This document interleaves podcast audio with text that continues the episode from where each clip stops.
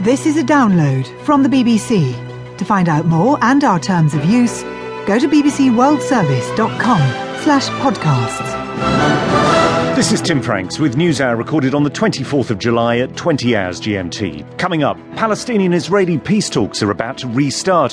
Why should we care? Israelis are eager to have peace more than anybody else most Israelis will support it, even if it will include difficult and painful territorial concessions on our behalf. Also, the US congressman trying to clip the wings of the National Security Agency.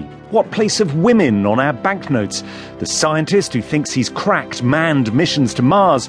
And this man, maybe fast. Peacock is winning this battle at halfway. Peacock comes through and takes it in a championship record 11 seconds. He just kept a little advantage all the way through. But is his sport still lagging?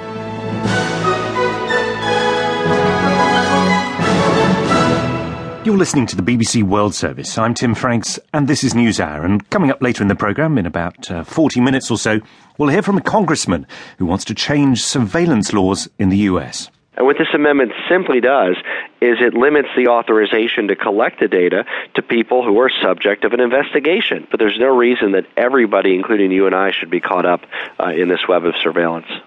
And we'll also be looking at the changing face of women, at least on banknotes. First, though, what chance a peace deal between the Israelis and the Palestinians? I left a small pause there for the scoffing to subside, but the peace process, so often declared moribund or outright dead, has now been declared resurrected.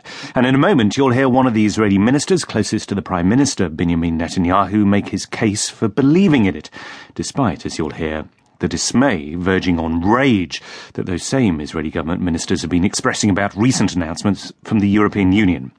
But first, that prospect of a restart in negotiations between Israelis and Palestinians. News of the talks came from the US Secretary of State John Kerry after a visit to Jordan on Saturday. The representatives of two proud people today have decided that the difficult road ahead is worth traveling. So they have courageously recognized that in order for Israelis and Palestinians to live together side by side in peace and security, they must begin by sitting at the table together in direct talks.